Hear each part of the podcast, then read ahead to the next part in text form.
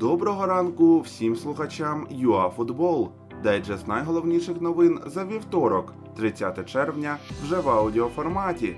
Загроза для Карпат, трансляція фіналу Кубка та перенесення Кан. Починаємо. Карпати не приїхали до Маріуполя на матч УПЛ із вельми банальної причини та отримали технічну поразку. У львів'ян немає грошей на виїзд. Згідно із регламентом, друга поспіль неявка команди на матч стане останньою. Карпати знімуть з турніру.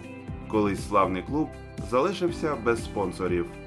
Барселона вдома по ділу зіграла в нічию 2-2 з Атлетіко у матчі з трьома пенальті та неоднозначним суддівством.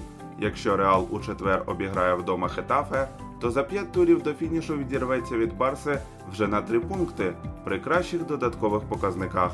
А синьо-гранатові можуть закінчити сезон без трофеїв.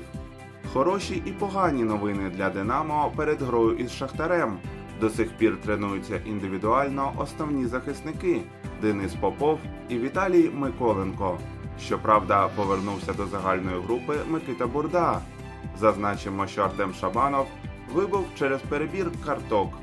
Ретрогради, які до сих пір не підключили собі платні спортивні пакети, цього разу торжествують. Фінал Кубка України Ворскла Динамо 8 липня покажуть не тільки на футбол 1, але й на загальнодоступному державному ЮА перший. Якість, до речі, теж обіцяють пристойну. Працювати будуть 15 камер.